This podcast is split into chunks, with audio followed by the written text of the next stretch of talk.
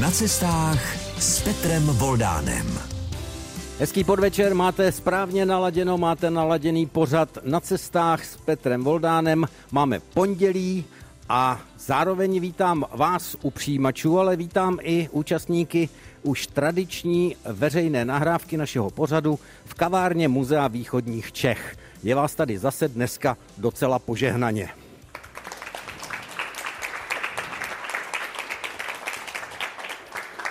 No a já doufám, že to bude cestování zajímavé, protože pojedeme do města a do země, kde jsem měl tu šanci prožít 12 let. Za tu dobu se vám země dostane pod kůži a já už teď mám strach.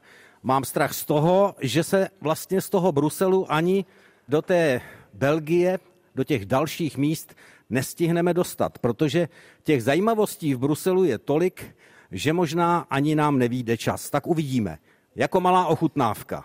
Zavedu vás na hlavní náměstí v Bruselu, na Grand Place. Zavedu vás za čurajícím chlapečkem, ale on má i čurající sestřičku a kamaráda čurajícího psa, což možná nevíte. Ochutnáme vyhlášené bruselské hranolky, nezapomeneme také na bruselskou a belgickou čokoládu, mrkneme se k Atomiu, nesmíme zapomenout na pivo, na komiksy. No vidíte, a to, co už jsem řekl, tak to už je určitě navíc než na jednu hodinku pořadu na cestách, který máte právě teď naladěný, takže si třeba, jako my máme tady, v kavárně Muzea východních Čech, udělejte kávu a po písničce jedeme do Bruselu. Máte naladěný český rozhlas, máte naladěný pořad na cestách s Petrem Voldánem a my dnes cestujeme jak v kavárně Muzea východních Čech, tak na vlnách českého rozhlasu do Bruselu. Brusel je město tak trošku rozporuplné. Možná už jste zaslechli nebo i četli názor, že to je takové úřednické, ošklivé, nezajímavé místo. Dokonce to prohlásil jeden z našich europoslanců. Já s ním hrubě nesouhlasím, protože je potřeba se vydat od těch kancelářských budov, od té části, kde sídlí evropské instituce a nejenom oni, v Bruselu sídlí třeba i NATO, a další instituce, vydat se do Bruselu samotného, do starého města, do centra, no a tam jste už úplně v jiném světě. Tam jste ve světě Art Deca, což je zajímavý styl, architektonický i jiný. Já k němu mám jednu zajímavou definici. Art Deco je údajně maminka secese, tatínek kubismu a strýček futurismu tak si to přeberte, jak chcete, ale já jsem slíbil, že se podíváme nejdřív na ústřední a možná nejhezčí bruselské náměstí na Grand Place. To je náměstí, když máte kliku a jsou zrovna v rozpuku všechny květiny a jsou květinové trhy, tak se tam pořádá i soutěž a to náměstí se pokryje květinami úplně celé a je to jeden obrovský květinový barevný koberec.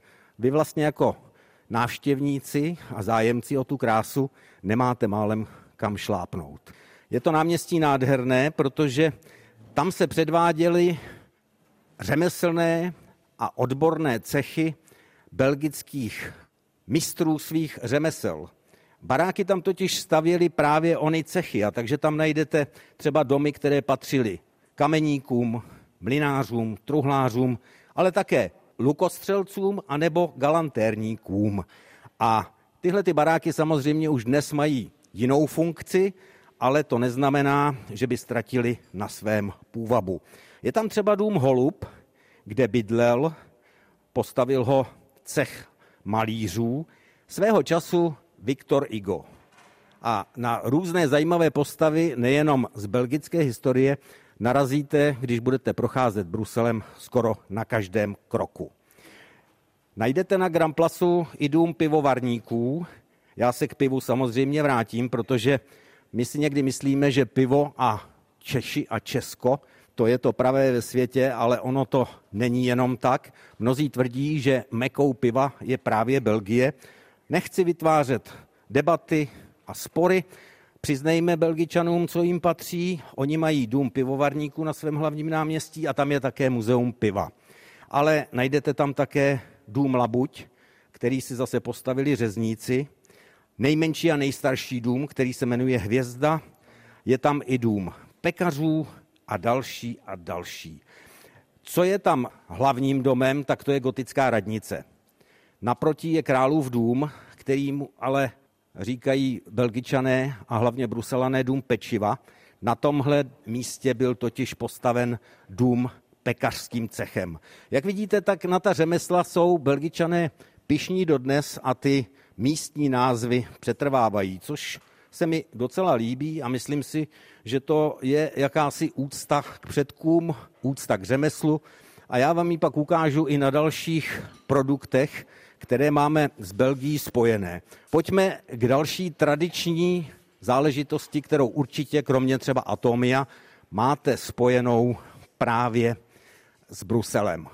Čurající chlapeček. Já nevím, jestli jste ho všichni viděli, když ne, tak na fotkách určitě. Ony ty fotografie jsou trošku zavádějící. Já když jsem poprvé přijel do Bruselu, to bylo dlouho předtím, než jsem tam přijel jako asistent do Europarlamentu žít na těch 12 let, tak jsem čurajícího chlapečka hledal. Říkali mi, kousek od Grand Plasu v jedné uličce, nemůžeš to netrefit.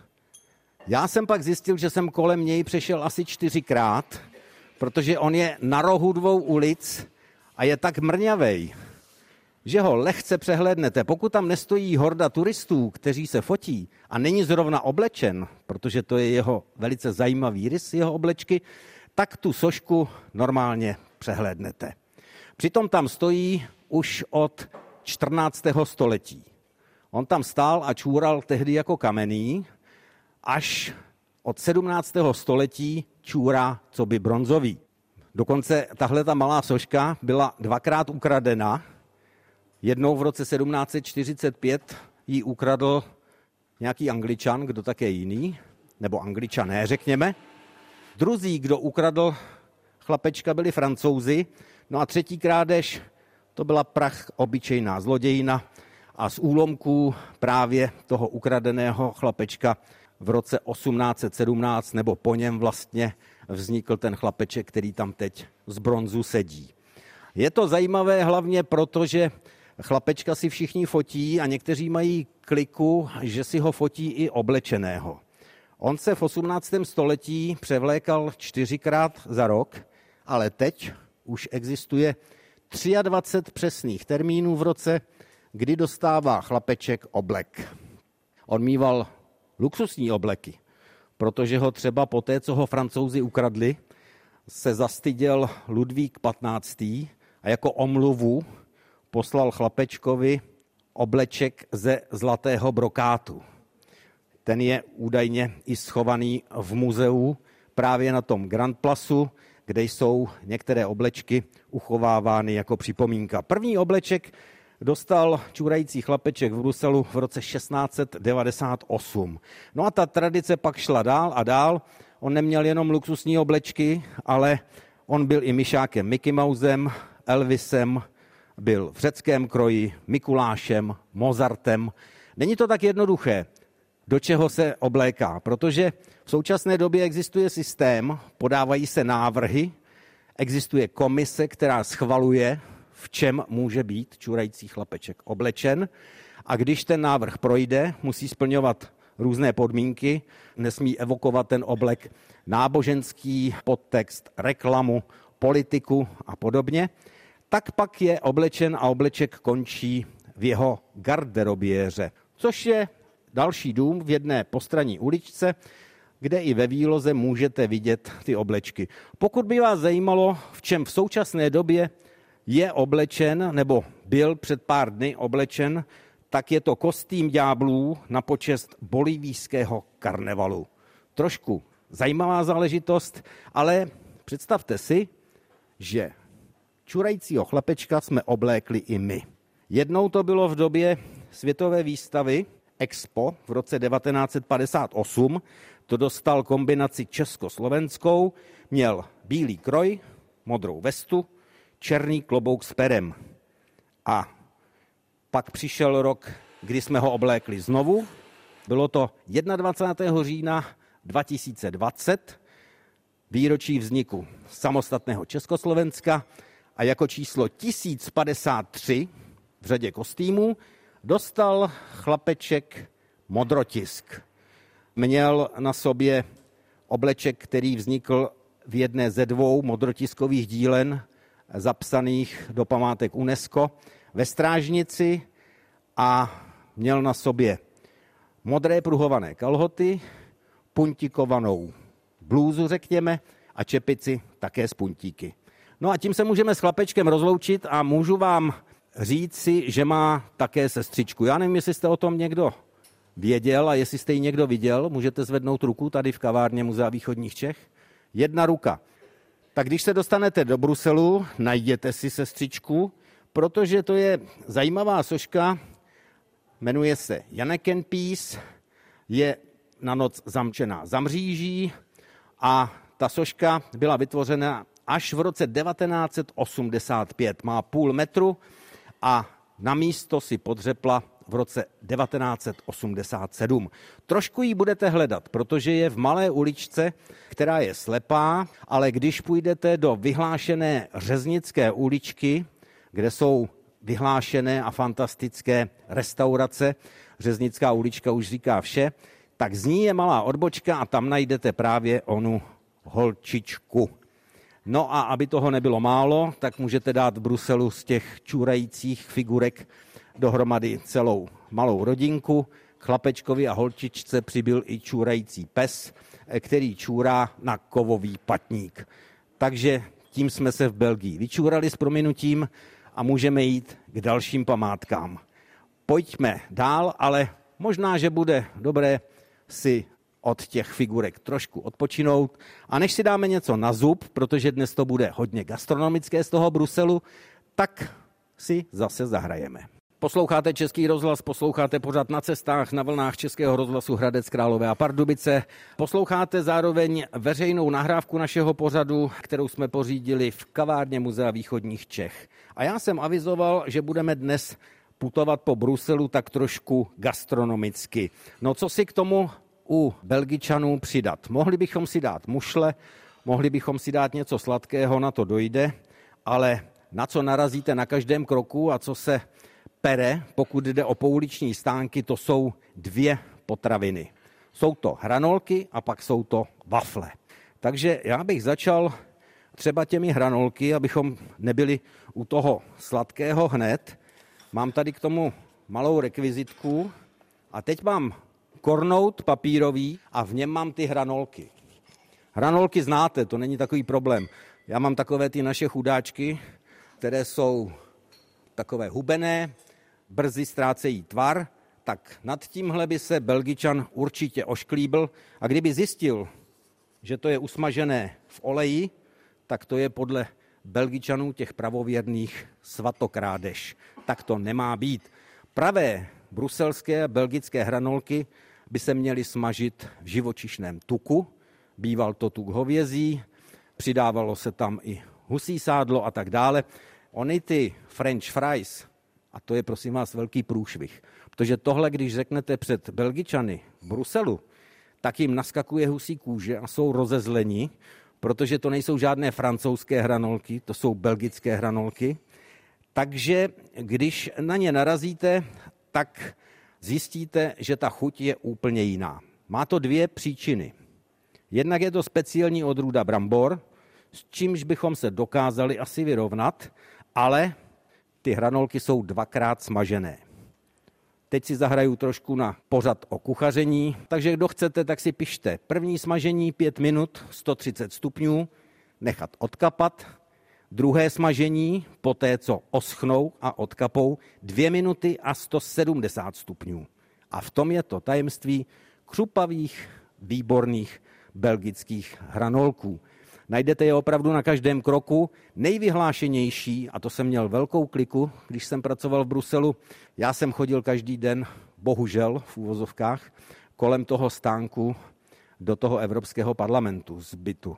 Musíte najít náměstí Jordan a na tomhle náměstí je stánek, ve kterém jsou údajně i podle průvodců, protože to popsal jeden americký novinář v amerických novinách, a od té doby všichni opisují nejlepší bruselské hranolky.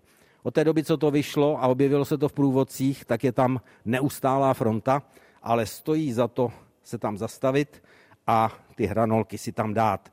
Stánek je tam od roku 1948, takže už se to opravdu docela dobře naučili a potrpí si tam na to, že ty hranolky dělají s velkou láskou a dělají je výborně. Jinak, abych vám doložil, jak je to kultovní záležitost pro Belgičany, tak to je nejenom street food, něco na zub, právě v tom praktickém kornoutu, když jdete po ulici, ale výroba hranolků, jak se dělají, jak se servírují, se dokonce učí ve zvláštních školách pro prodavače, takže hranolky, to je belgické šílenství. No a když máte dost těch hranolků, tak hurá na něco sladkého, otevřu kufřík, který už znáte, pak se podívejte na webové stránky Českého rozhlasu Hradec Králové, kde uvidíte fotografii. A já už mám v ruce wafly. Tohle to bude wafle, která by se dalo říct, že by mohla být z lutychu, protože nemá přesný tvar. A proč jsem připomínal ten lutych? Jsou totiž bruselské wafle a pak jsou wafle lutyšské. Tam údajně vznikly pro biskupa z Lutychu, je poprvé usmažili, protože on to tam pekařům nějak vnuknul a ty wafle z Lutychu, ty nemají pravidelný tvar. To je jedna věc, kterou se odlišují. A pak se dělají z hustého těsta, do kterého se přidává cukr, cukrové perličky, které se v tom těstu potom rozpustí. No a ty bruselské, ty jsou naopak obdélníkové, pravidelné a do těch plošek, do těch waflovačů se nalévají v podobě řídkého těsta. To je ten rozdíl. A ty se nesladí tolik a na ně se dává ozdoba navrch. A jsme u věci, která vás v Bruselu rozesměje, protože když jdete třeba k tomu čurajícímu chlapečkovi, tak máte docela šanci stoupnout na wafly na zemi a ujede vám noha, dokonce jsou tam speciální koše na ty wafle, protože když vám na teplou wafli dají čokoládu, šlehačku a na to ovoce, tak se s vámi vsadím, že v 50% vám to buď sjede dolů, anebo vám to upadne celé. Takže pozor, až budete chodit po Bruselu, dávat si na wafle, pozor nejenom, kde se kupují, ale abyste na ně i nešlápli. No a když už jsme u té gastronomie, tak to jsme pojedli, slané, sladké, jsme v Belgii, tak co k tomu? Pivo. I když to možná někomu nepasuje k těm waflím, ale i k tomu pijí belgičané pivo, protože oni mají tolik druhů piv, že i některá se velmi dobře hodí právě i k těm sladkým waflím. Ale co je zajímavé, u belgických piv není možná nejzajímavější nebo nejoriginálnější to množství a ty různé příchutě, ale nejzajímavější na tom je to belgické pivní sklo protože prakticky každý pivovar v Belgii má své speciální sklo, svoji speciální sklenici, liší se tvarem, prakticky skoro všechny jsou na stopce. Někdy může být ta stopka i nahnutá, to ve chvíli, kdy si dáte pivo, které má příznačný název delirium, takže k tomu i ta stopka je nahnutá, čímž napovídám, co to s vámi může udělat, protože belgická piva se vyznačují i tím, že jsou nesmírně silná. No a záleží i na tom, kde si to pivo dáváte.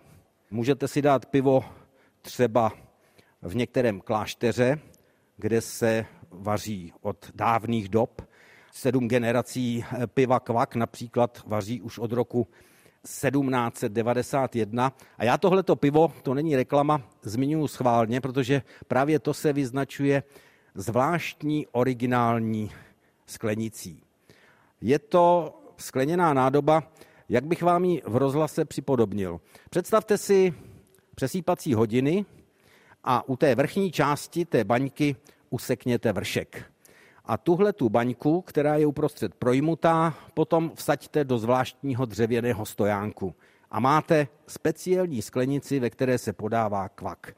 Má to prozaický důvod, když kdysi čekali voskové s kočáry nebo se spřežením na své zákazníky před hospodami, tak aby i oni si mohli dát tohleto speciální pivo, tak je tam to projmutí a oni na speciální dřevo anebo do postroje si mohli tuhle tu sklenici zavěsit.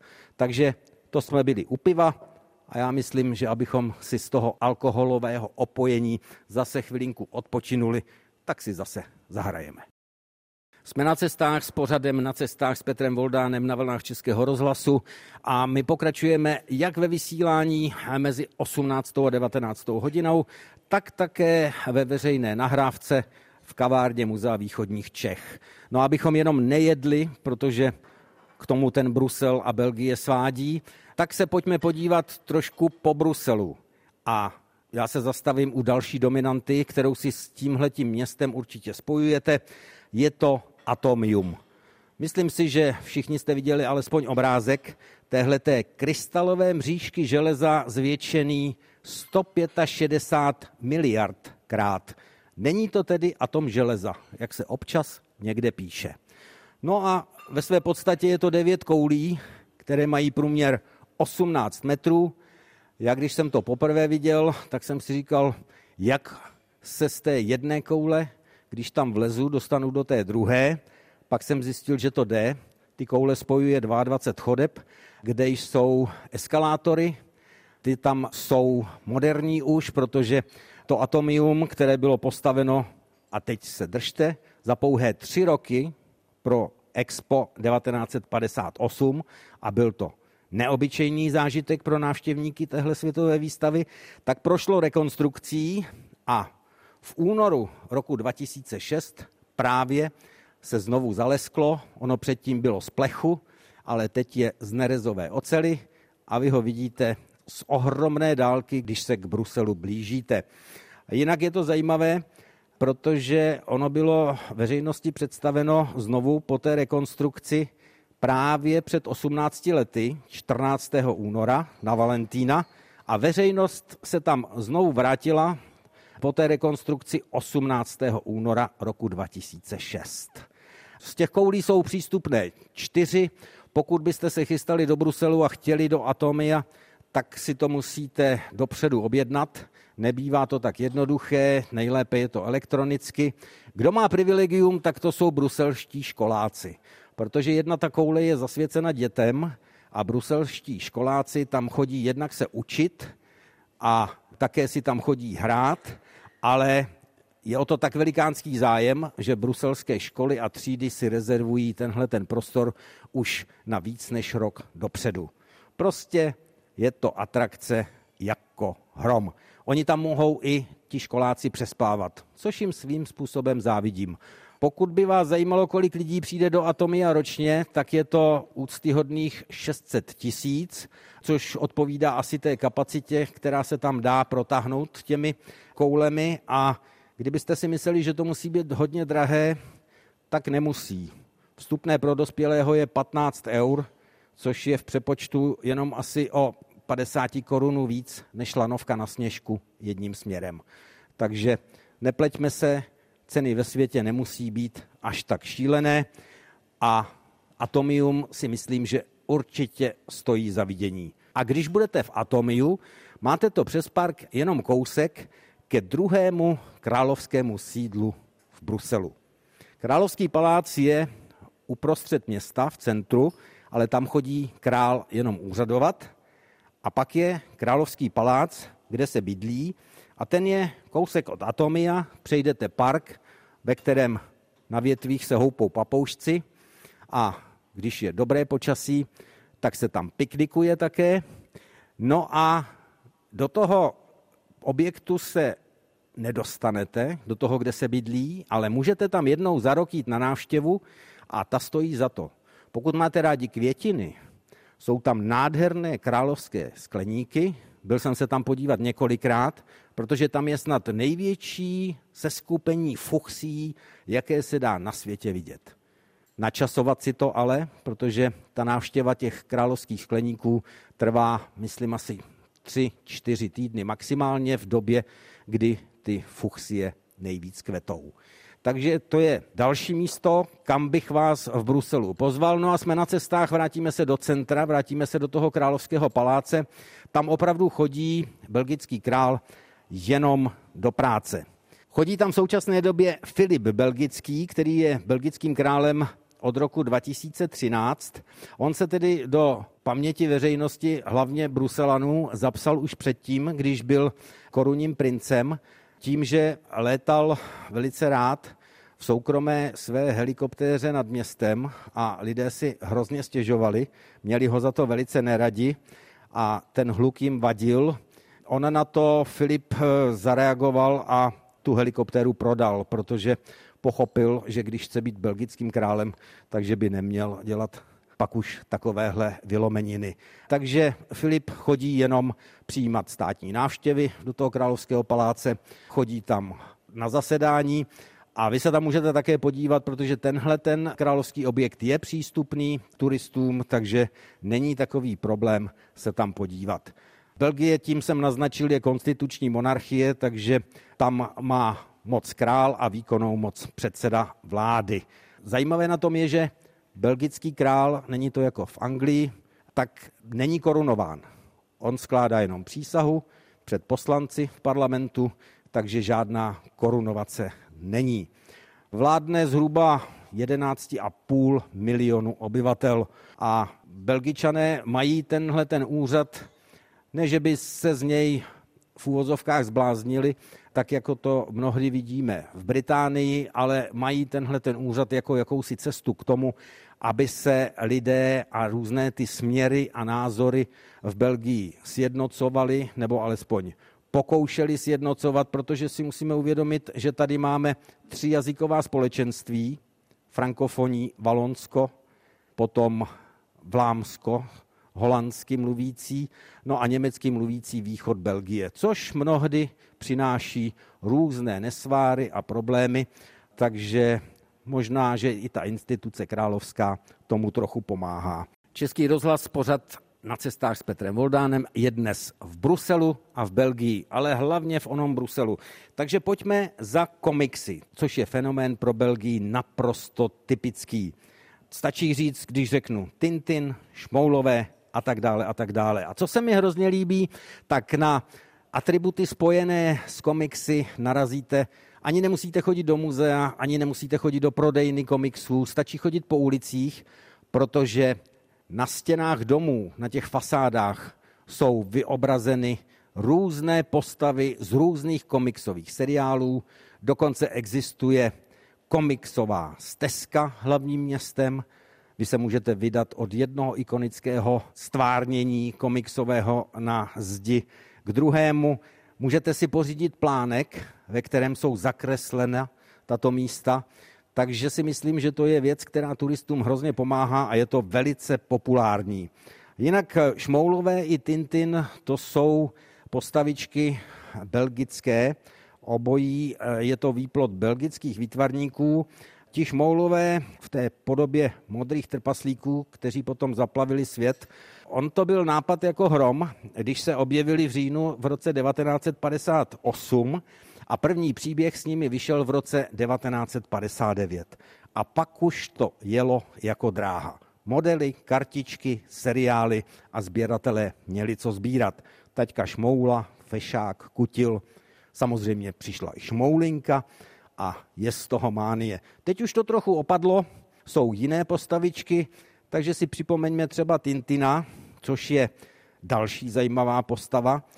Ten byl přeložen ve svých příbězích, protože on cestuje po světě v těch příbězích dokonce do 70 jazyků a vyšel v nákladech 230 milionů výtisků po celém světě.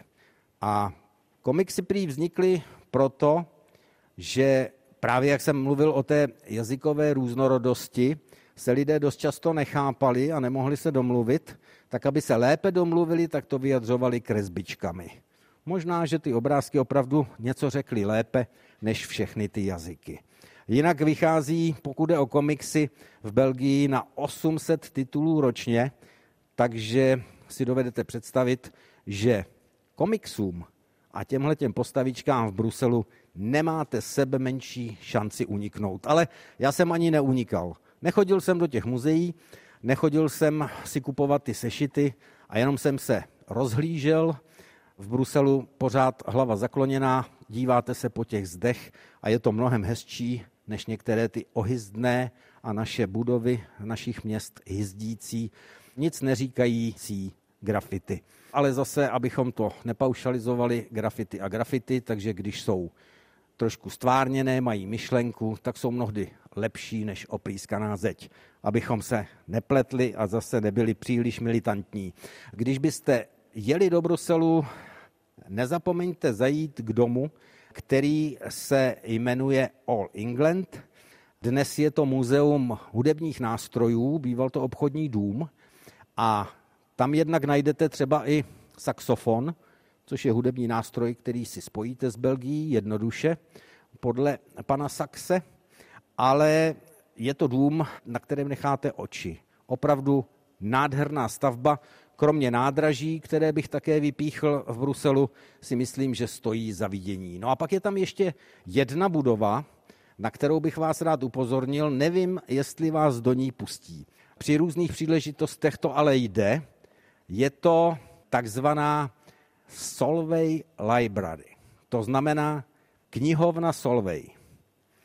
Budova, kde býval dřív institut sociologický, a to je místo, které je zajímavé nejenom architektonicky, ale i průřezem osobností, které známe z různých oborů a které buď tam přednášeli, nebo se tam účastnili různých akcí. A když stojíte na místech, kde postával třeba Albert Einstein nebo Marie Curie Sklodovská, tak je to, myslím si, nejenom pro novináře docela zajímavý zážitek. No a my se za dalšími osobnostmi můžeme ale vypravit i do dalších míst v centru Bruselu, protože máte šanci vidět, když zajdete do centra, i nejkrásnější, si myslím, a také nejstarší obchodní pasáž v Evropě. Je to pasáž svatého Huberta, nádherná záležitost s půlkruhovou prosklenou střechou, kde je spousta kaváren, kino, cukrárny. No a když zase si uvědomíte, že kráčíte, a je to jenom pouhých 213 metrů, na místech, kde se procházel právě třeba Viktor Igo nebo Alexander Dima, tak vám to kafe tam chutná mnohem lépe. No a určitě, určitě vás v téhleté pasáži, ona má i různé odbočky, tak vás zláká, mimochodem byla otevřena už v roce 1847, tak vás zaručeně, a to se vsadím, zláká jedna z výloh bez počtu cukráren. Protože to jsme u další naprosto neopominutelné záležitosti spojené s Belgií a to jsou sladké belgické pralinky. Belgické pralinky to je fenomén jako hrom. Nedat si v Belgii pralinku, no nevím, jak byste to přežili.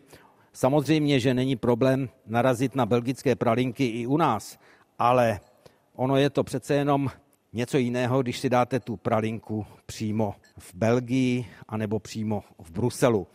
Ty pralinky eh, mají různé výrobce. Doporučuji najít takovou kavárnu anebo cukrárnu, kde ty pralinky i vyrábějí, kde vás to nechají i vyrábět. Doporučuji ochutnat v nich čokoládu z těch fontán a pak už nebudete chtít, kromě švýcarské, možná jinou čokoládu ani vidět. Pralinka to je prostě fenomén, který se vám rozpustí v ústech a máte nebe pod patrem. A já tím budu končit, protože v nejlepším se končit mám, mně už se zbíhají sliny. Takže vám tady v kavárně Muzea východních Čech děkuji za pozornost.